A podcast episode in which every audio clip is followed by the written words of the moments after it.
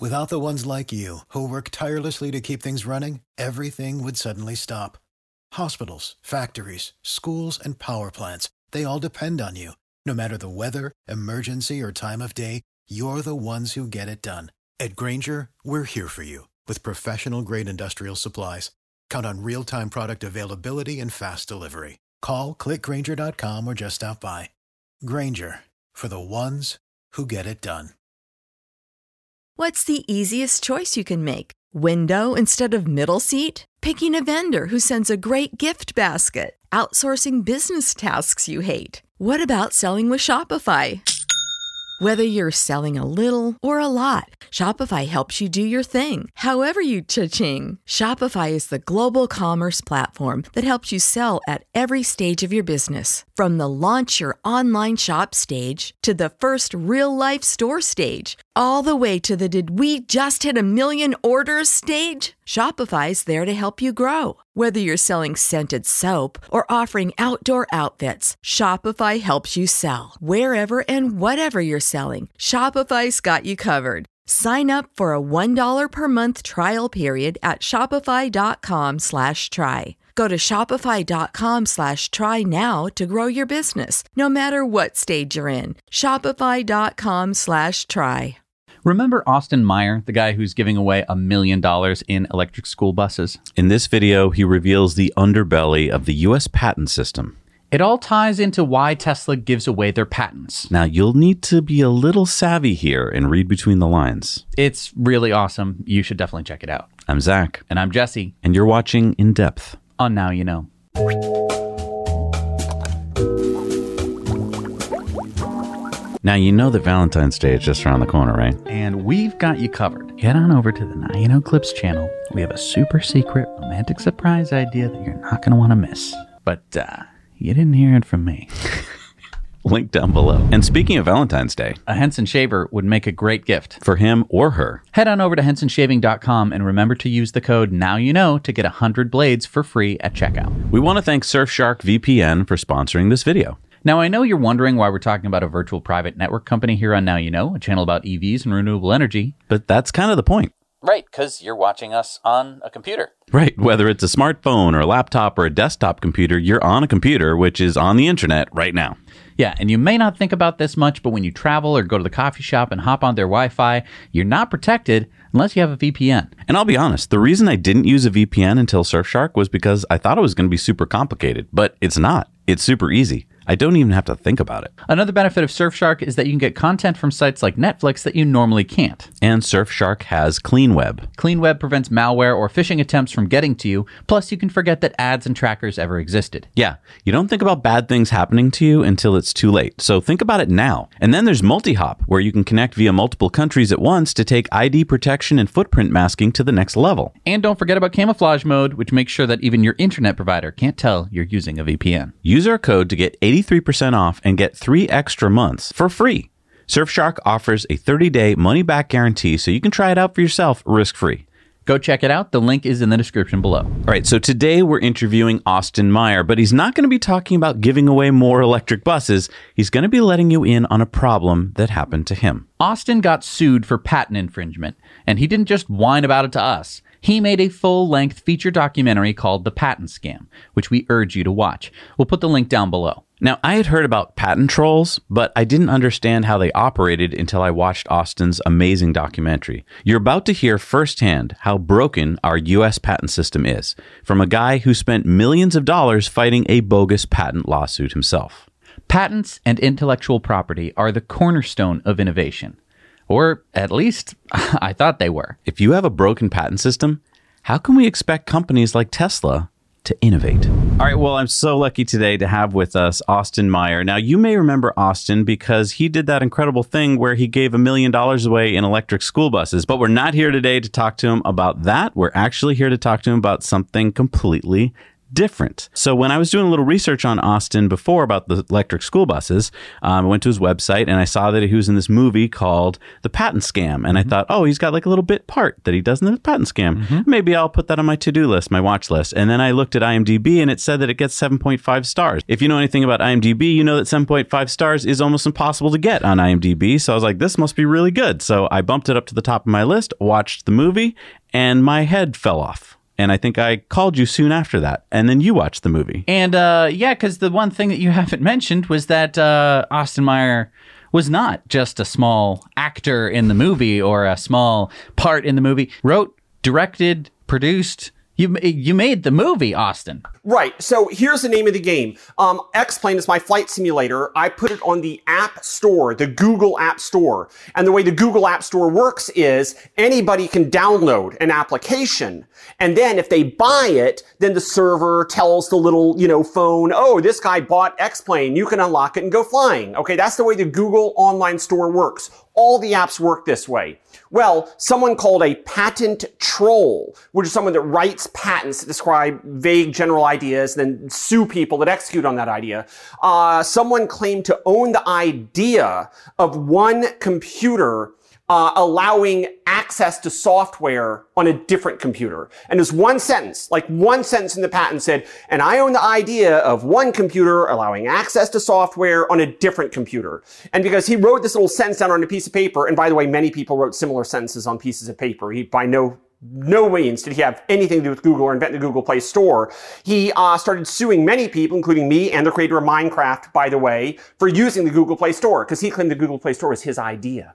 And when he sued us, uh, they they asked I give him fifty thousand dollars in cash uh, to go away and sign a non-disclosure agreement to promise, you know, to never tell anyone what happened. And I was so mad about this. I said, well, he wants me to give him fifty thousand dollars in cash, leave the patent alone, and sign an agreement promising I'll never say what happened what is the worst thing I can do to this guy? Like, what's the worst thing I can possibly do and, and get away with it or, or, or be legal? And the answer is I can overturn the patent, not give him the money, and make a documentary movie about him.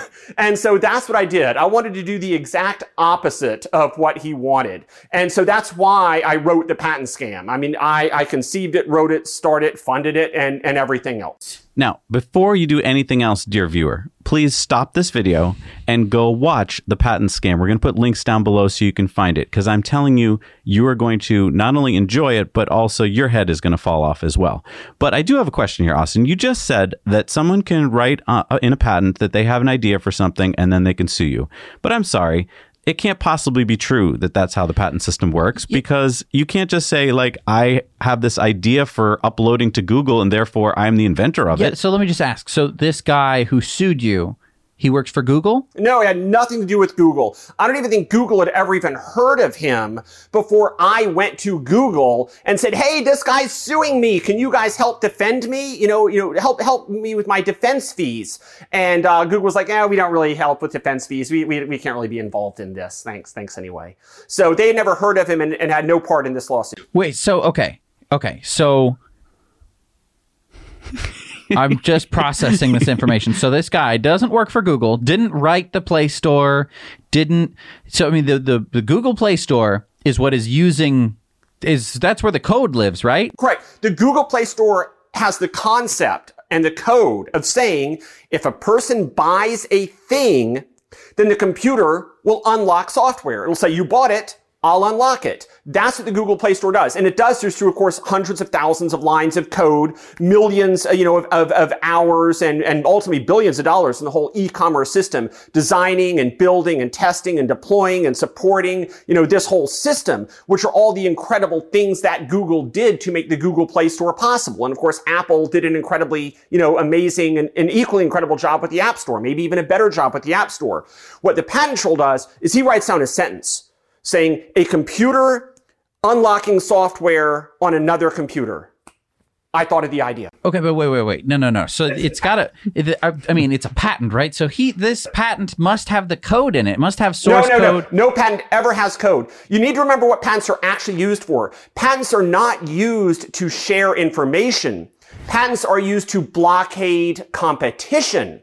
And so when you write a patent, you never ever put anything useful in the patent. Because if you put anything useful in the patent, you would be sharing your secrets, which is the last thing you want to do. Instead, what you want to do is make sure nobody can compete with you. And so you file the patent with vague, general terms that cover as many things as possible so that nobody can do the thing you wrote down in the patent. And that blockades competition. Now, if all that was happening is trolls were starting up stores, writing down patents to blockade competition, then what you would have is anti-competitive behavior or uh, monopolies, as it's called, and that would be bad. However, like all things that are pushed way past any sort of rational limit, now we're to the point where trolls, they don't even do the business. They just do the patent. And what they do is they form a fake shell company, which is no more than a post-it note on an abandoned office building with absolutely nobody there. I know, I've been to these buildings myself. It's in the movie. But um, they form this, the fake company, and then they send in the, the patent, which just has a vague general sentence, and now they're primed to file the lawsuits against anyone that actually does the work that is similar to the vague statement they move in their patent. So it's just an excuse for serial filing of unlimited lawsuits. But hang on, you have a company called X-Plane where you actually invent a lot of stuff, but they weren't suing you about that. They were suing you about uploading it on the Play Store, which I'm sorry, don't thousands and bazillions of people do that every day? Yes, absolutely. And so the reason they sued us for using the Google Play Store is they could sue a lot of people at once. For example, the guy that filed this lawsuit, I seriously don't think he knows a flight simulator from a hole in the ground. Okay. I don't even believe that he would be competent to say what I do in X-Plane. And I don't even think he could describe it in words and, and, and file it with a patent office. But he knows to say, oh, well, the Google Play Store, you know, they, they, they exchange information between computers to unlock software. And so he writes down that vague sentence. That sets him up to sue everyone. Now I'm going to tell you what's really interesting. Uh, so this guy sued about a dozen people or so, all at the same time. You know, that way he gets a dozen possible people that'll settle with him for only one lawsuit. He actually has to go to the trouble to write. One of those defendants was Notch, the creator of Minecraft. So I sued alongside Minecraft. During the lawsuit, Microsoft acquired Minecraft. And so I was being sued alongside Microsoft. And Microsoft and I were named as defendants in the same lawsuit. During this process, I overturned the patent and made a documentary movie to tell you what I'm telling you now. Microsoft rolled over, gave them money, and signed a non-disclosure agreement. Microsoft did not defend themselves against a patent troll. I did. Like, I'm not exaggerating in any way. That is exactly what happened. Now you might be saying, well, wait a minute. Microsoft has more resources than Austin Meyer. Why is it Austin Meyer can overturn the patent, make a documentary, expose the whole thing, while Microsoft just kind of signs a non-disclosure agreement, make sure nobody finds out what happened, send the money, and just go walking away from it like it never happened. And then the question I want to ask you is, where does Microsoft get its value? Why is a mic, why is a share in Microsoft so valuable? Do you know?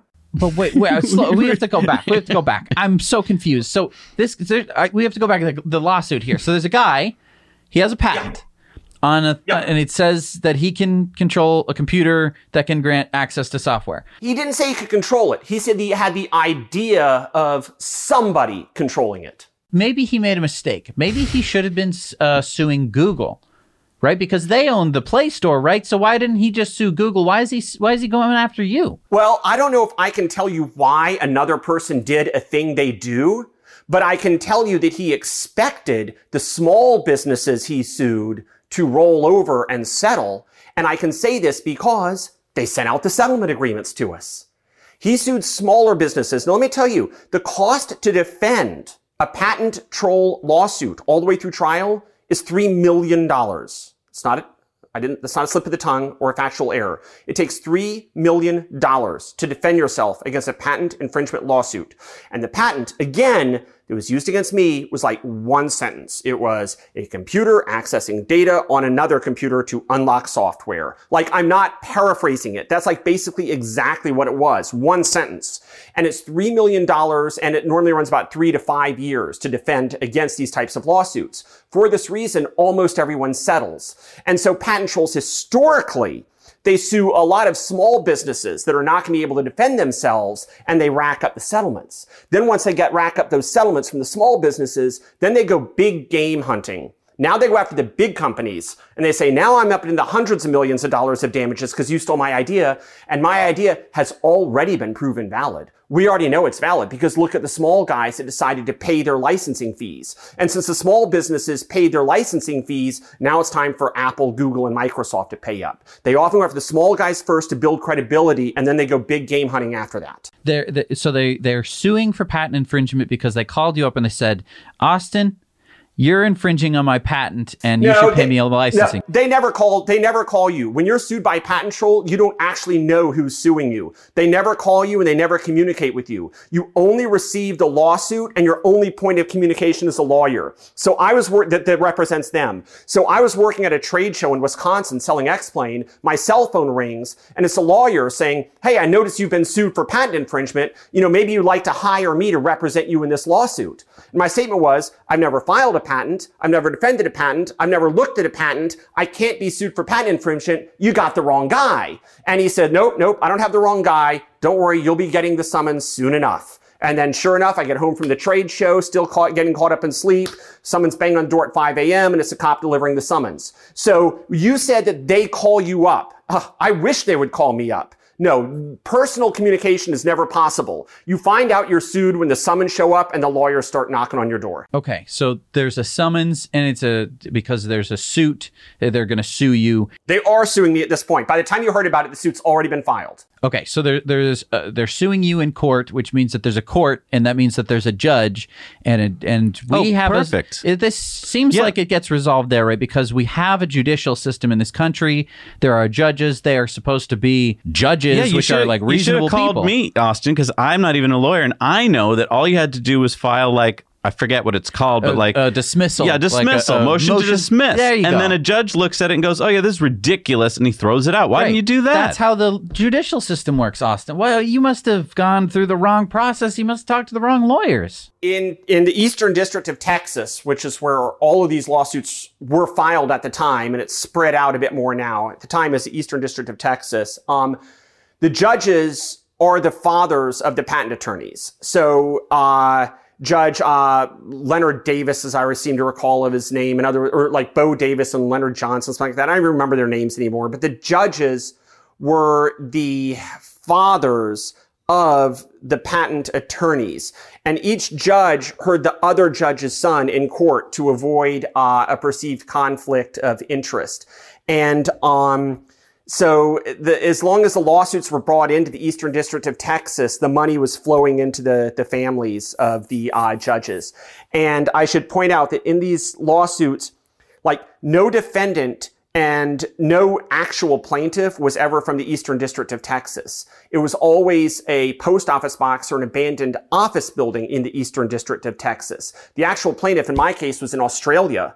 And typically they're in New York and Florida and California. And they use these abandoned uh, office buildings in Texas to establish venue. And the judges have allowed venue transfer to where the plaintiffs are actually located or where the defendants are actually located zero times. The judges would not throw out the case. And even if all the defendants were in California, they would not allow the lawsuit to move to California. Once you were sued in the Eastern District of Texas, the judges were the fathers of the lawyers. The venue transfers out were always denied, and the summary dismissals were never granted. This happened historically. I'm not predicting the future based on ire or annoyance. I'm recording, or I'm, I'm, I'm in recounting historical occurrences. well, speaking of historical, you must be talking about the 1800s or something. That, like, how could this happen in this century? Wait, this okay. So wait, this was just a pilot for your HBO show about this fictional thing that you're talking about. This can't possibly be real. You're saying Eastern District of Texas. We're talking Dallas. No, one of the characteristics of this venue is there's no major airports there. Um, it is the perfect place where it's almost impossible to defend yourself. It's just, it's kind of near Louisiana. It's, it's, it's Eastern District of Texas. It's far, many, many hours by car away from any major airport. And so once you're sued there, it's almost impossible to defend yourself. You wind up having to hire lawyers that are possibly the sons of the judges to defend you. And, um, turns out they're actually not that cheap. And you have to find a way to get to these little kind of m- perverted little towns of Mayberry in the middle of nowhere with tumbleweeds blowing through you couldn't even get there to a major airport. I mean, literally the fact that I had a small little one propeller airplane that lets me go anywhere is, is literally one of the only ways I could get to this place. I mean, if you're watching this now and you're like, this sounds insane, you have to stop, like I said, and watch the movie because you will see Austin fly there and you will see what happens. And it's so important to the story to understand the whole story. We're acting like this is crazy because we have already seen the movie. And I we're, have seen the movie and I still think it's it's freaking crazy. Um. Okay. Okay. Okay. Wait. Wait. So so let me But, just. but the other thing is, you're not the only one this happened to. Like in the movie, we see a whole bunch of other very intelligent uh, business people who started businesses who got sued, and basically this could have put them out of business.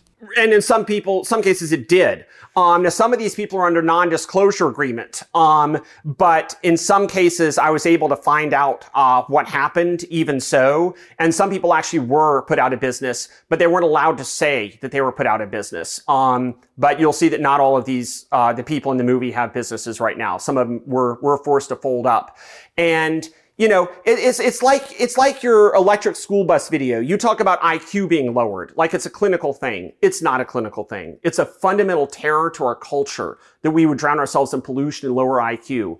And we talk about oh a business being shut down by a patent trolling lawsuit. That- that's a, that's another clinical description. It doesn't do justice to what's really happening. What's really happening is someone's empowerment and freedom and creativity and productivity is being ripped out from under them with um, what i would call an extortion that we're not allowed to call an extortion because anybody's allowed to file a lawsuit in america But this goes back to patents, and I guess my misunderstanding of them. I thought there was a um, patent clerk who, when you filed your patent, didn't just stamp it, also had to look to see if it made any sense, common sense. Like, for instance, there was a patent that came up in your movie, which is, I think someone patented swinging sideways on a swing. And that doesn't make any sense. Like, common sense would say you can't patent that, but it got patented. I mean, aren't there some principles for a patent? It has to be uh, Unique, novel. It right? has to be uh, useful. It has to be uh, not obvious. Um, uh, some of these that were it, you talk about in your movie are like all of the things, like the, didn't- the, didn't- the opposite of everything. Didn't I see a patent in your movie of a stick for a dog To fetch? to fetch? Like, that's what the? F- So here's what happens. Uh, everything Jesse said about a patent being unique and new and non-obvious, yeah, that's probably all written down somewhere. It has nothing to do with what actually happens. Let me tell you what actually happens, okay? Whenever you file a patent, the patent examiner gets this patent and he is supposed to tell you whether anyone has ever written, invented anything like this before. You know, you know, when he gets a patent for say, well, hey, let's use my case. No, let's use a swing on a swing sideways case. He gets a patent for swinging on a swing sideways what he actually has to do, or what he actually does to determine whether or not the patent is valid, is see whether that thing has ever been patented before. Okay? So let me back out just a little bit more. They're supposed to be able to tell you whether an idea is new. The only way they have to decide if an idea is new is to see if it has been patented before. If it has not been patented before, they say it must not have been thought of before. This is because they are in the office at the patent office. They have no access or connection to the real world. They don't work in private industry. And apparently, when it comes to swinging on swings and fetching sticks, they don't go to the park either. They just sit there in their office and their only access to information is previous patents. Now, here's a simple thought experiment.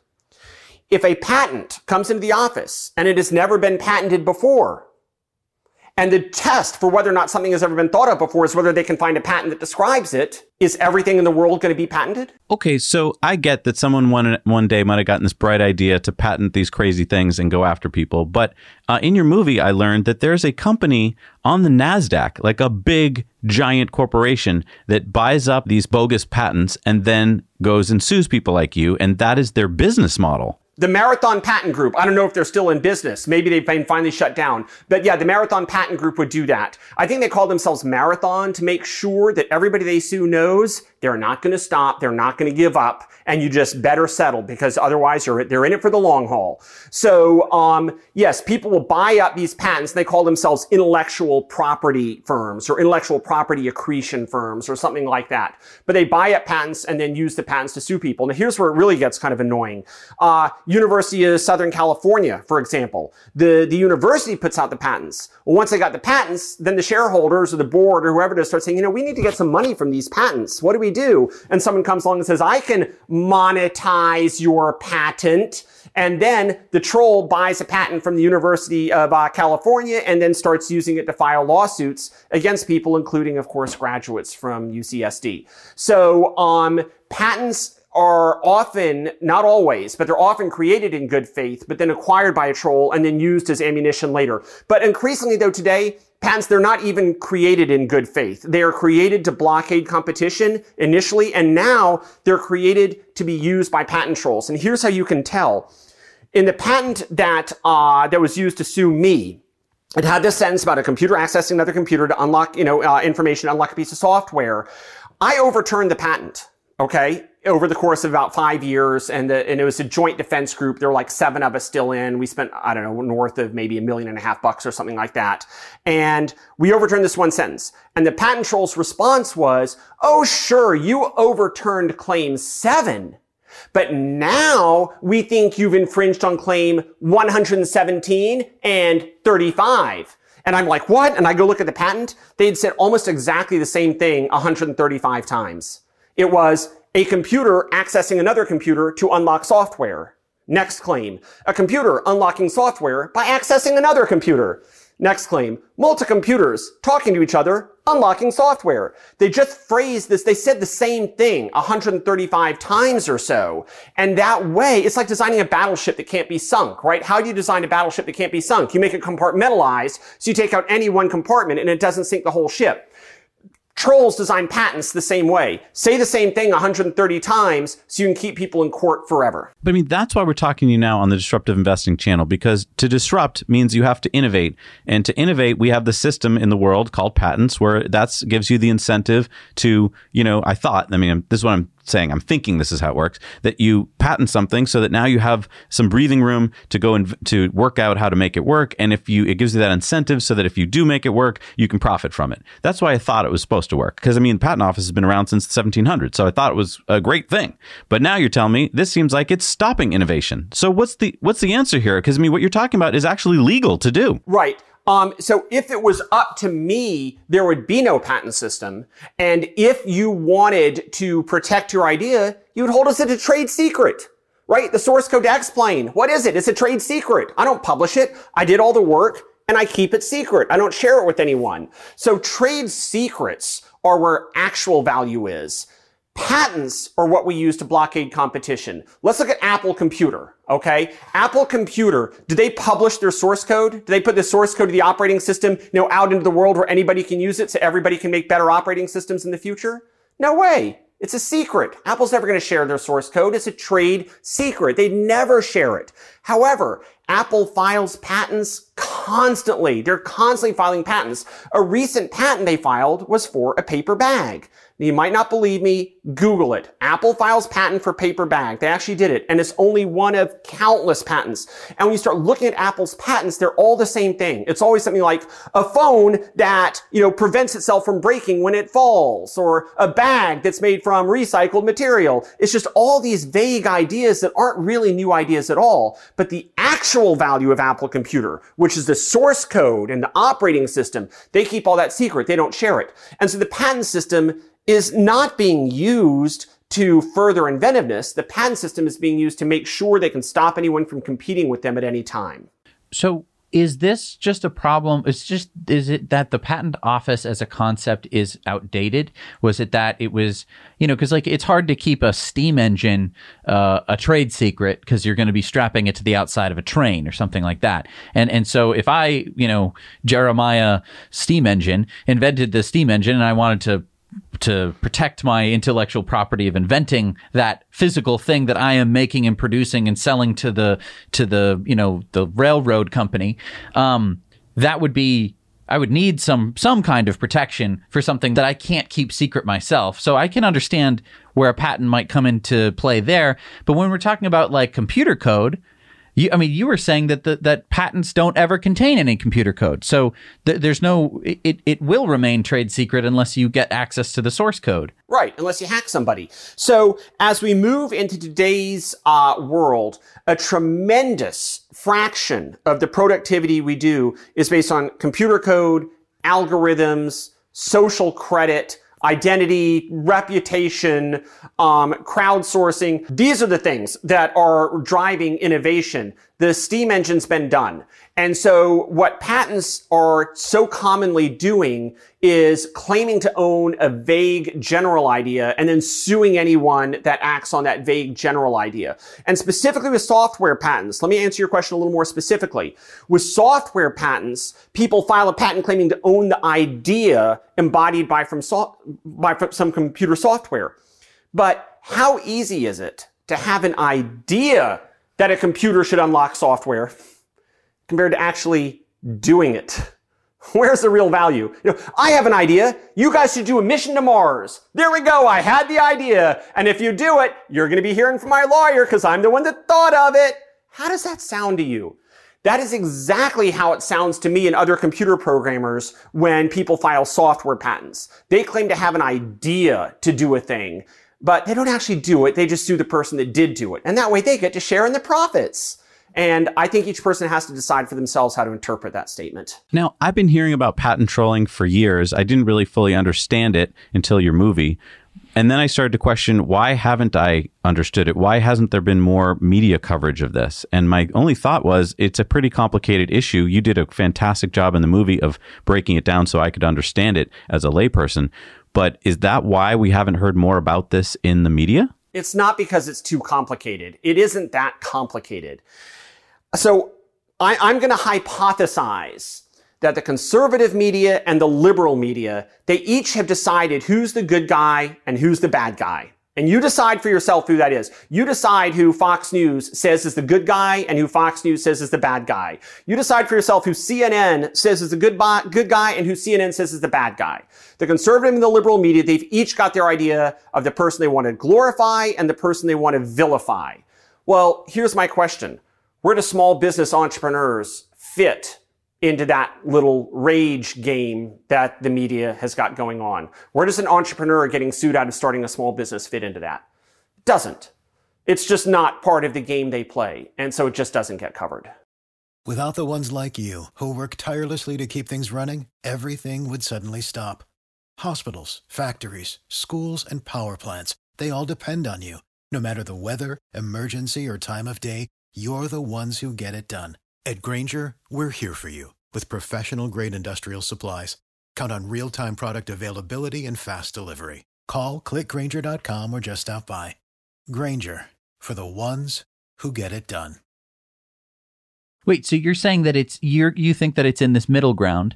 I mean, there's obviously some extra added layers of complication because some people are signing NDAs, but I mean, plenty of people that you even interviewed didn't and were fighting active lawsuits and stuff like that. So it seems like if the media wanted to, they could interview those people. So, I mean, I guess that argument goes out the window. So you're saying that basically what people think about small business or or just entrepreneurs in general is so just in the middle of like I wouldn't politics? say in the middle. I wouldn't say in the middle. The way I would phrase it is it's not the perfect income based or nationality based or race based clickbait that the mainstream media seems to me to feed on.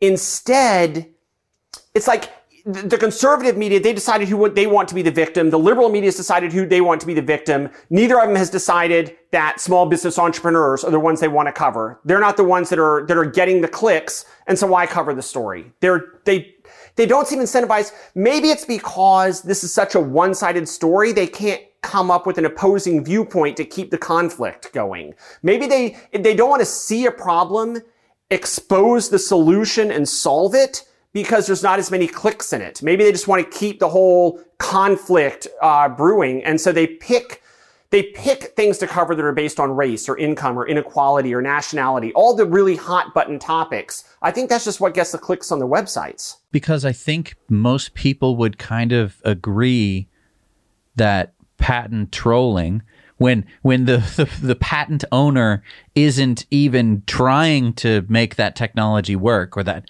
technology uh, in air quotes work it, it, wouldn't be much of a story. It'd be like oh well that person's a jerk. We should do something well, about it. and, to, and, and, and there's that, no like well i disagree with you bob. Uh, i think that that person's doing the right thing. But to that point it is so obvious to me at least that this should be solved. And in your movie you talk about how in congress it got to the point where there was a bill and it didn't get out of, of the senate largely because i think trial lawyers said, uh, we kind of like this. I mean, this means a lot of work for lawyers. So let's just keep this going. Yep. So it was Harry Reid specifically. Harry Reid made, as soon as he saw that reform to the system was starting to bubble to the top and would happen, Harry Reid said he would let the idea be discussed over his dead body.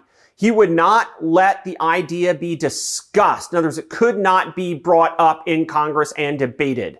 And I am told, and I believed it based on plethora of, of evidence, that uh, it's because Harry Reid and other people on his side of the aisle are largely supported by trial lawyers. So there seems to be this concept on the left, I think, that is more oriented around saying, we get justice through court or we get justice through the government. That's not automatically a bad thing. Okay. That may be a good thing. But if it's taken too far, then you get to people saying, Hey, I've got an idea. And then somebody else went and did all the work. I still want money for having the idea. And then they start taking the money, even though they never really made any sort of contribution. And so it's just like, it's like a good idea maybe taken to too much of an extreme or something like that. Can I go back to um, when these patent trolls come at you, it's like an episode of The Sopranos to me. It's like where, uh, you know, Tony Soprano says, "Hey, you're gonna pay me some some money so we don't uh, have an accident here." And then if you pay him the money, there's no incentive for him to stop asking for money. And so, as you pointed out in the movie, if you give in and you say, "Fine, I'll sign the NDA. Here's your check," they can just keep coming at you. And in fact, some people you interviewed, they did keep coming after them. Right. So companies um, that would settle with the trolls and give them money, what they found out is that once they issued the settlement, five more trolls would come knocking.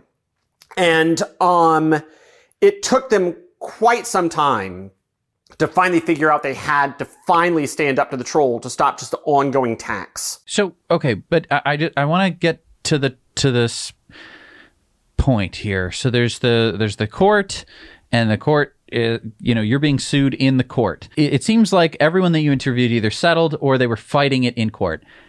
What if you just did nothing? I mean, what if you just said this is a scam? I'm not gonna I'm not gonna bow down to you in court. Any anyone any reasonable person who isn't corrupt should throw this out. Um, go go go to hell.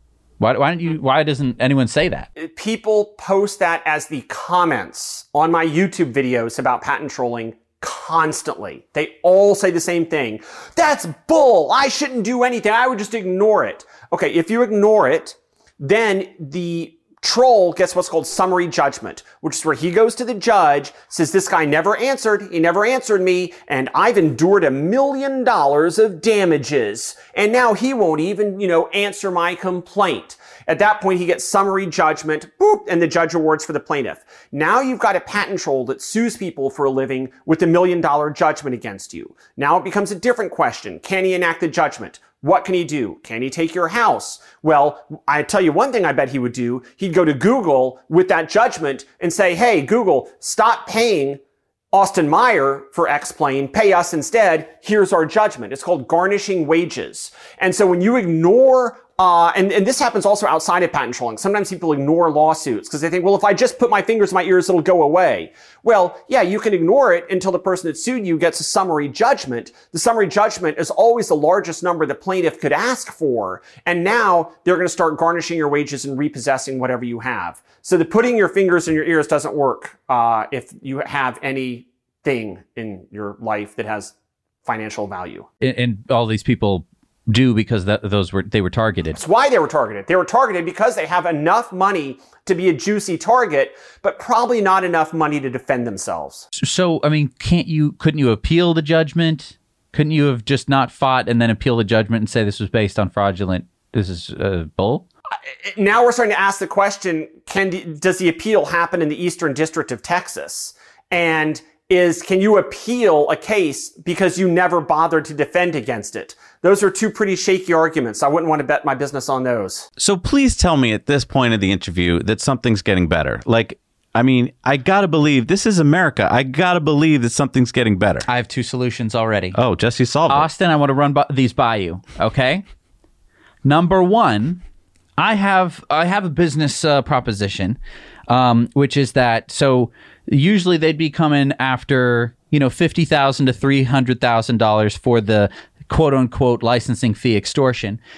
I'm going to come to you, Austin. You pay me thirty thousand dollars. I have a conversation with the plaintiff, and uh, we we will come to some amicable agreement that doesn't involve you. Um, don't worry, I'm gonna I'm gonna take care of it. You know what I'm saying? what? Huh? That's the thought that goes through everyone's mind, including mine.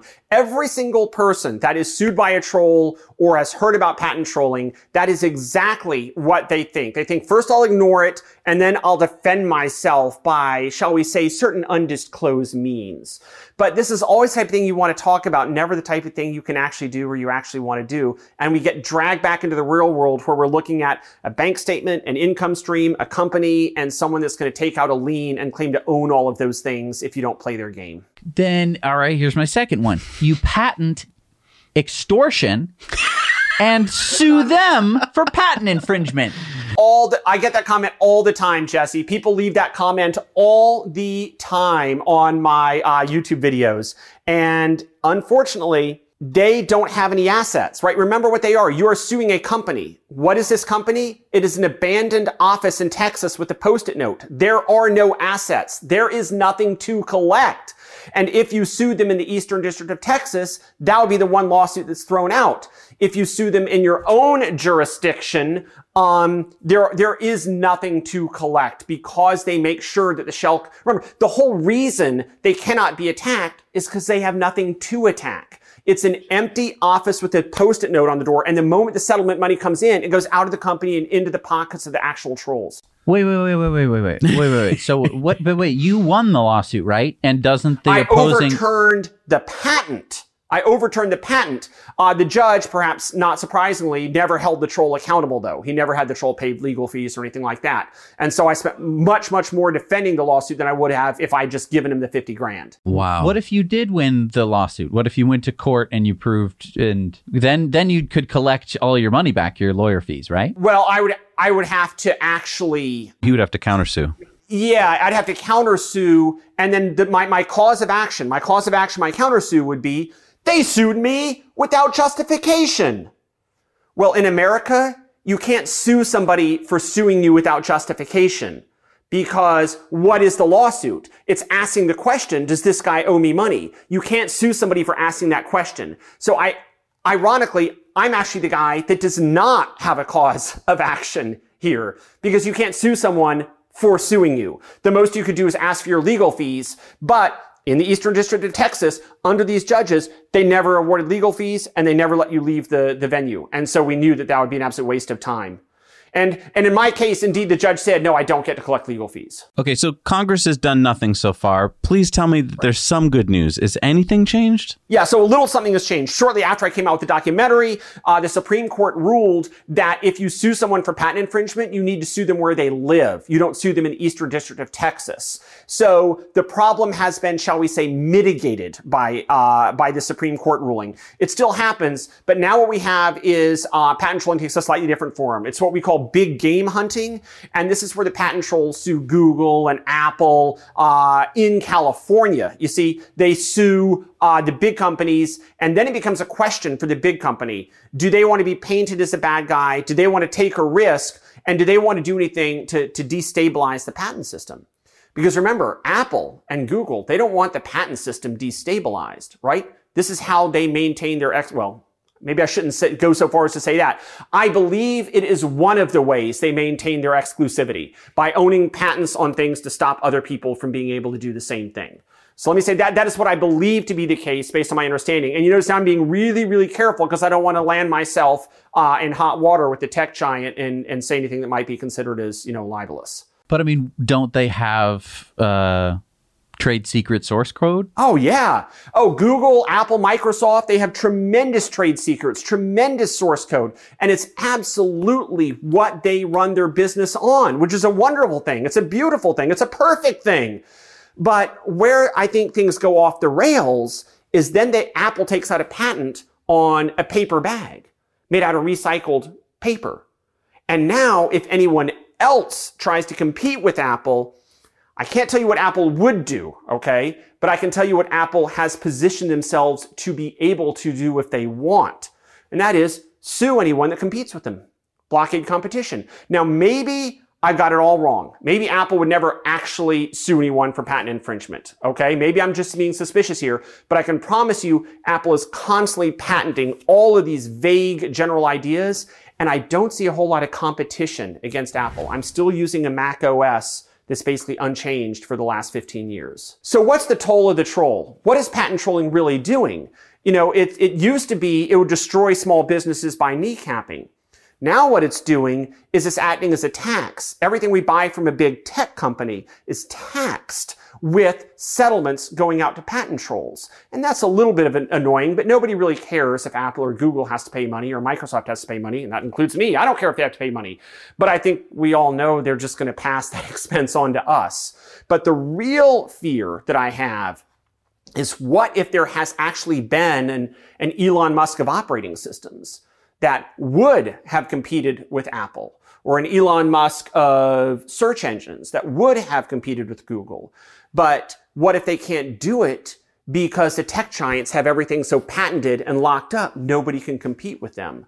What is the loss of creativity and inventiveness due to the patent system that we can't measure? Well, you just mentioned Elon Musk there, and interesting question here is that Elon does patent stuff. Tesla does patent stuff. We see their patents. Yet Elon has said he's really not going to stop any, anyone who wants to make, for instance, an electric car. He's not going to hold that against them. He's not going to go after them with his patents. He's quote unquote opened his patents. So then why is he patenting stuff if he's going to open his patents? Is it to protect Tesla from patent trolls? Uh, well, I, so I have a bet, and I don't know the answer, but I, I'd certainly bet even money on this if it could be proven.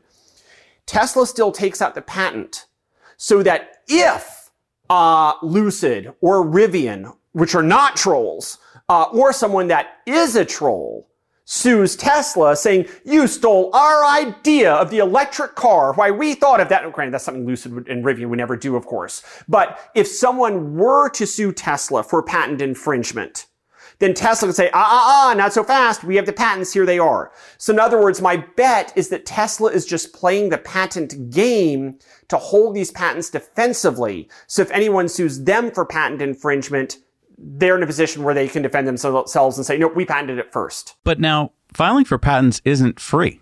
It's it's for all intents and purposes free for a big business. Uh, what is it? I mean, you, you may know better than me. Five thousand dollars, ten thousand dollars. I don't know. It's not enough for Tesla to notice or, or Apple or a big company to notice. Okay, so let me walk that back for a second. You're right. For a big company that they already have a law firm, that's probably just normal. But for the little guy, like if Jesse and I go out in the garage tomorrow and we want to invent something, to file for a patent is a big deal. We might that might be our entire quarterly revenue or something to file for a patent, and so we have to be very uh, selective about if we want to file for them or not. So basically, the big guys have a big advantage here, the Apples and the Teslas, because they can file for a lot of, of these things. Plus, uh, if you ever think of suing one of those companies, you know they have lawyers, um, whereas Jesse and I don't. So again, it comes down to anti-competitive behavior. Patents are used, they're technically, a patent is technically, and I'm speaking clinically here, a patent is a government granted monopoly. Okay. Once the government hands you a patent, you have a monopoly and that, on that idea. You cannot, you, you can stop anyone from doing that thing that's written down on that piece of paper. And so our government was supposedly put in place to stop monopolies, but with the patent system, they are literally executing the machinery to grant monopolies on a massive scale to anyone that will file the paperwork. And so uh, a small business like you is at a comically ridiculous competitive disadvantage. I mean, disadvantage doesn't even do it justice, right? If it comes to a patent war between you and Samsung, you know, it's, it, that's not a war. That's one company just, you know, walking over another. And so the patent system uh, certainly does favor the large companies, uh, as you've said, but I have a slightly more fundamental concern than that. Here's my f- concern, and this one might surprise you just a little bit. Let's say you guys file a patent. I actually believe that when you file that patent, you may still be in the wrong because while you think that you invented something, I have to ask you, do you have mental ESP with every human on the planet? Do you know that no one else has thought of this before? Somewhere else in the world and you just haven't heard about it? How can you say that's not the case? There are so many patents for the same thing. The same thing is just patented over and over. There's like hundreds of patents for Wi-Fi. Everybody claims to be the initial inventor of it.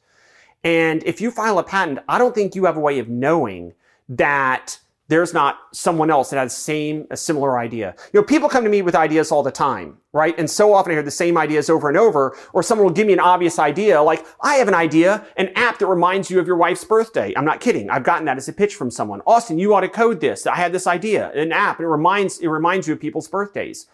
I'm like, well, aren't there other apps that do that already? They're like, well, I don't know. I never researched it. And, you know, so if you file a patent, do you really know you're the first person to think of something? You know, I, am not, I'm not so sure I'd, I'd be quick to, to buy into that. To Austin's point, let's just say you and I both were competing to come up with the best, you know, uh, cotton gin. And uh, on the same day in this, in a different workshop, we both come up with essentially the same thing. Sure. Who cares? Why, why should one of us get a monopoly over the other on it? Why not just both of us make ours? One of our businesses does better than the other? Great. Like, but I mean, that's an edge case.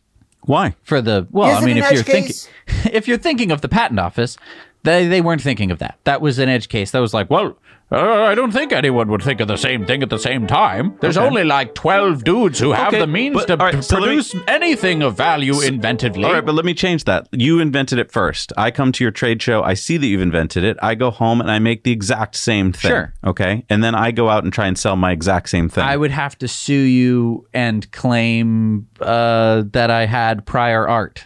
no, but what I mean is I would have to we- say, look, uh, no, no, no. But what I mean at is the nineteen at the eighteen sixty two World Fair, you could have seen No. my exhibit where I You're- made the time machine. You're missing the point. What I'm saying is if we got rid of the patent office, we got rid of owning a monopoly on Sure. that thing, that idea, then we're just both out making the same thing. And you, yeah, you thought of it first. Why, why do you, because you thought of it first, why do you get to have 20 years of lockup? Well, right. So, I mean, that's what I'm saying. I, I think that i the rate of innovation for when the patent office was put into place, 20 years to, to recoup your investment on uh, the time and the energy to. Are you seeing these things change faster than once every 20 years? That's what I'm saying. Like, like the, the 20 year idea was like, well, I'm going to make a machine that can make ice. And you don't have to go to a pond and drag it out of the pond anymore. And you can make ice anywhere in the world. So I want to, and that, took me a very long time and money. And so now I need to it- recoup my investment. But I guess what I'm asking is if we didn't ever have the patent system, would innovation have stopped? Well, why would I have wanted to have invented that? Because you still could sell your ice. Yeah, but I mean, if, if some other company could have come in and swiped my invention from under me, But I, I would mean, have kept it uh, locked up in my garage. There I aren't just stole it. iPhones now. There's all sorts of phones and they're all making money. Yeah, let's. I think one thing we need to do to lock this down, guys, is to let's talk about the present rather than the past. Because inventing a steam engine long ago, a whole company needed to have all this money and they got the pistons and the levers and they're steaming across the great continental divide and there's a 20 year recoup on investment. That is the world the patent office was built in. That's not the world we live in today. Why did Twitter work? Is it because they patented it? Is because there's no other people trying to be like Twitter? No, they had all the right machinery, technology, ideas, reputation, credit, capital, right thing, right time. And when they did it, boom, they were out there. Why did you do your video? Is it because there are, you know, 10, 20 years of research and development? and Nobody else better make any YouTube videos or we'll go bankrupt. No, you did it because you saw what had to be said and you were going to damn well say it. Why did I do X-Plane? I didn't like Microsoft Flight Simulators. I was like, well, I'm going to make my own dang sim then. None of us are thinking about patents. None of us need patent protection. And then what carries us into the future? With me, what carries me into the future? My reputation, my name, my customers, my customer support, and my source code, which I keep secret. What carries you into the future? Your reputation, your research, your development, your customer base. What do patents have to do with this? Nothing. They haven't protected any of us. We don't even have them. I don't have a patent. I doubt you do either. So, what's the answer going forward? Well, okay, so so I can give you the easiest possible answer. There shouldn't be software patents. I mean, software patents are just plain stupid, right? Uh, software patent is say, I have the idea of a, you know, a computer doing a thing. You know, I have the idea of numbers being added. That's just stupid. Software patents are are just so dumb because you're just saying that you own the idea of a computer program without actually going to the trouble to write it. And so uh, obliteration of software patents would just be the most easily, you know, ridiculously zero cost to enact slam dunk you could imagine. Because at that point, the way you have software is you create software.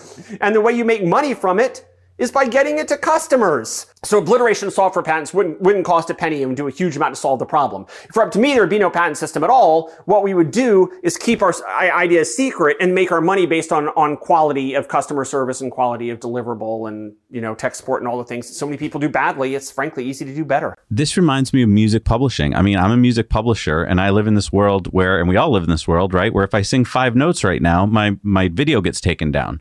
Um, a better world, I think, would be if we changed the stupid system of music publishing so that I could pay that artist for their song a reasonable amount and they would benefit and I would benefit. Instead, I can't even play that song, so they're not getting any play on this video, and so they're seeing no money for it. And only the big guys, you know, the Lady Gagas of the world, who are represented by a big, you know, uh, label, are getting any money out of this. And I think that's the same kind of system. It was invented a long, long time ago when it was basically sheet music, and, and he's a composer, right? And whoa, what did Amadeus Mozart come up with today? Ah, shall we see? And and yeah, we, and we just and because it does benefit a small number of very rich people, the system hasn't changed. And I imagine the same thing is true here with patent system. It does benefit some very powerful people and they don't want to change. It, it benefits people with a lot of money because yeah. it, it, it means that they can they've got a monopoly attack people with patents uh, and and also defend their patents because yeah. they have their own their their whole legal department. And you know, it's funny when you get into a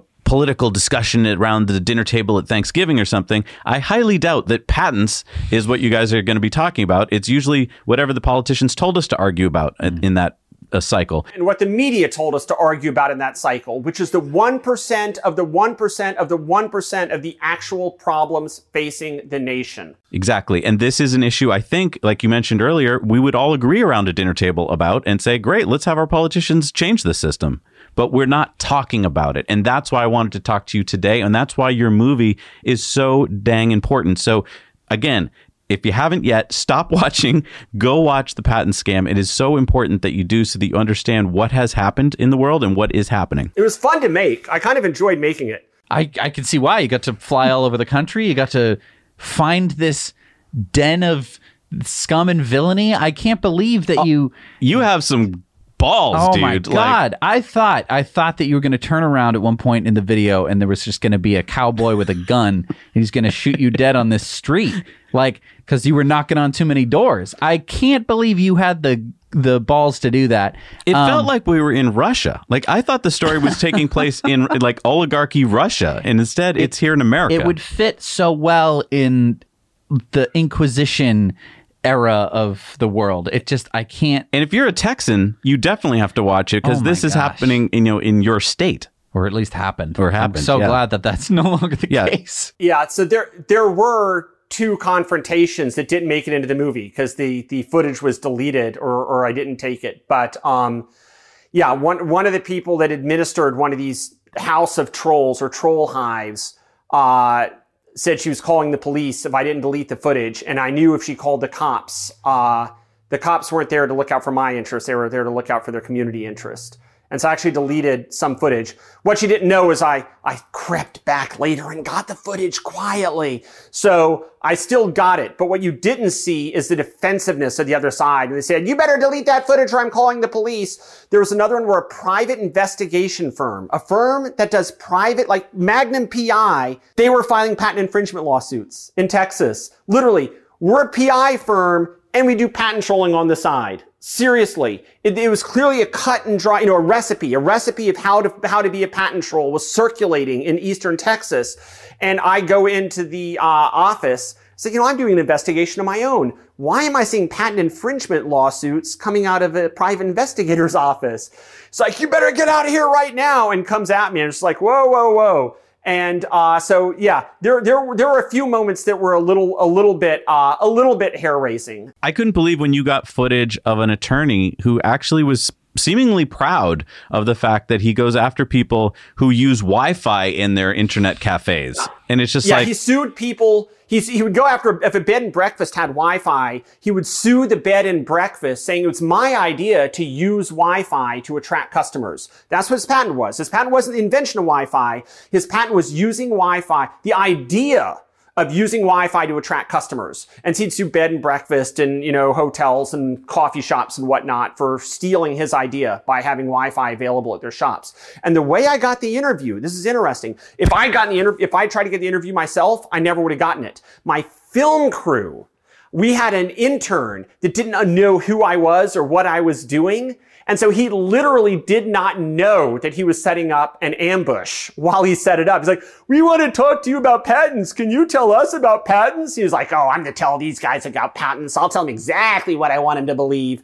And that's because our intermediary, our messenger that set up the interview literally didn't have the sense to know what kind of facts I was going to dig in there to expose and pull out. Wow. Thank you for all the work you did, Austin. I mean, I can't imagine the amount of work that you put into making that that documentary. It's so important. Oh, it's the same amount of work you guys put in in a typical 6 months probably. It's fun. I don't know. That was know. it was awesome. It was amazing. and I mean, I I honestly don't have the guts that you do to go knocking on doors in East Texas. So thank you for doing all that work. Thank you for sharing with us today what's going on. If people have questions about this, uh, who, who should I mean, who should they talk to? Because I bet a lot of people now are a little bit more scared than they were the day before. Don't be scared. You know, that's that's another type of reaction I get from people. They say, I wanted to start up a small business, and now that I've seen the patent scam, I'm afraid to do it.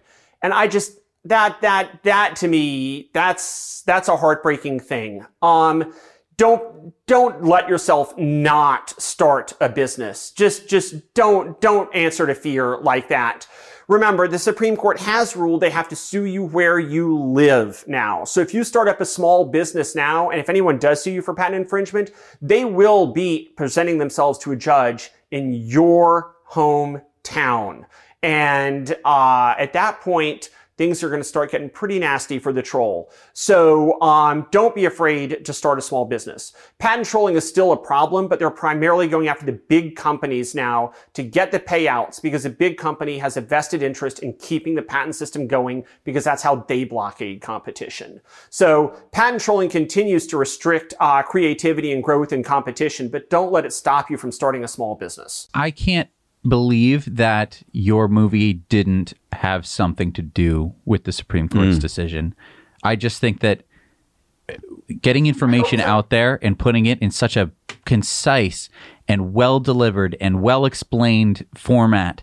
And again, go watch the movie. If you're watching this still, I, I, if you haven't seen the movie, it's great that you want to watch to the end, and I appreciate that. But go watch this movie. It will change your perspective on things. But I'm so I'm so convinced that your movie Yeah. definitely had something to do with the fact so. the changes. I'm so thankful to you that you That you didn't give in. you, and I think you honestly, I think that you, the reason that people shouldn't be afraid anymore is I think you really had something to do with it. yeah.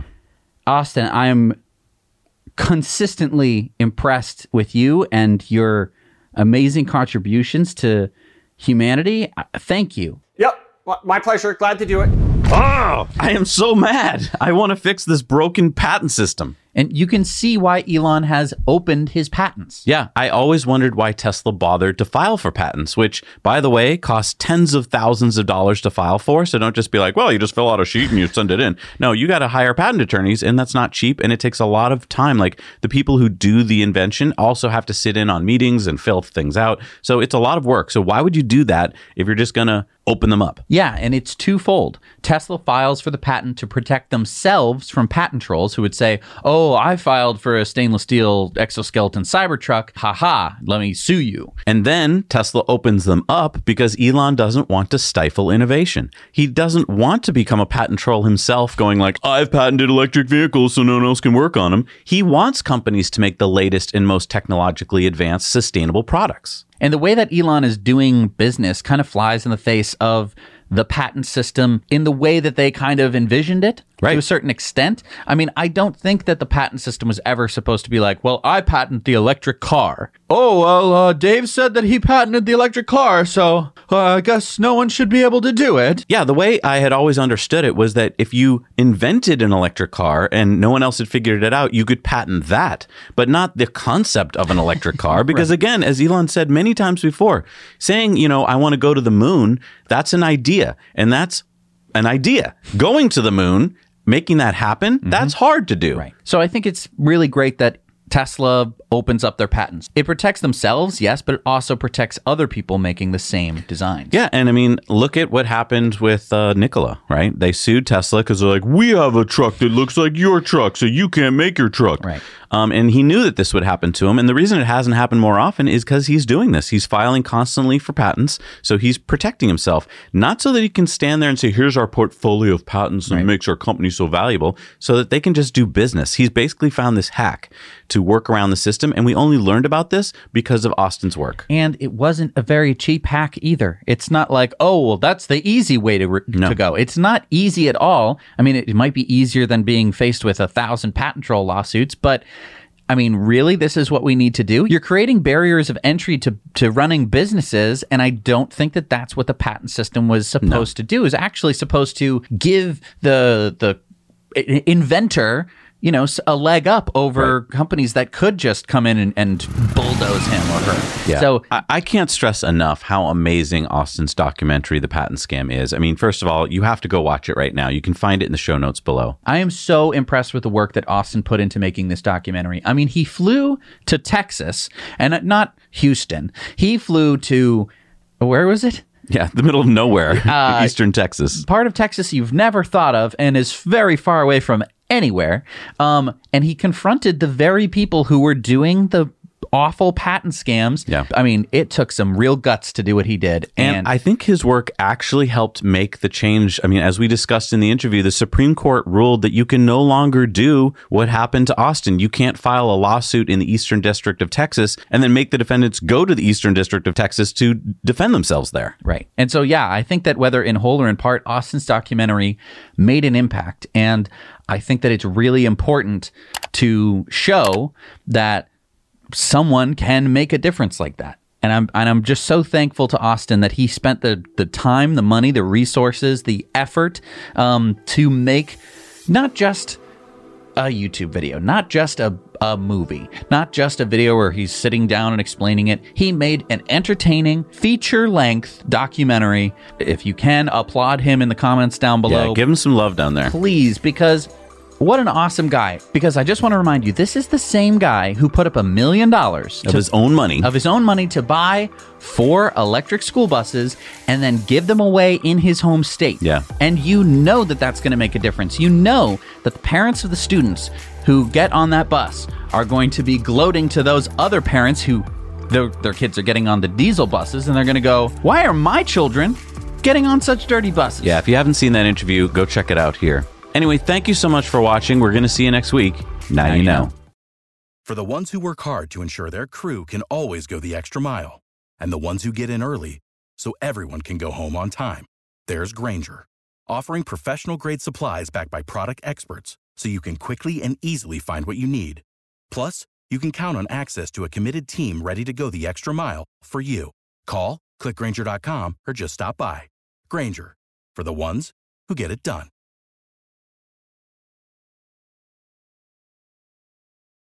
When you need mealtime inspiration, it's worth shopping Kroger, where you'll find over 30,000 mouthwatering choices that excite your inner foodie. And no matter what tasty choice you make, you'll enjoy our everyday low prices, plus extra ways to save, like digital coupons worth over $600 each week. You can also save up to $1 off per gallon at the pump with fuel points. More savings and more inspiring flavors make shopping Kroger worth it every time. Kroger, fresh for everyone. Fuel restrictions apply.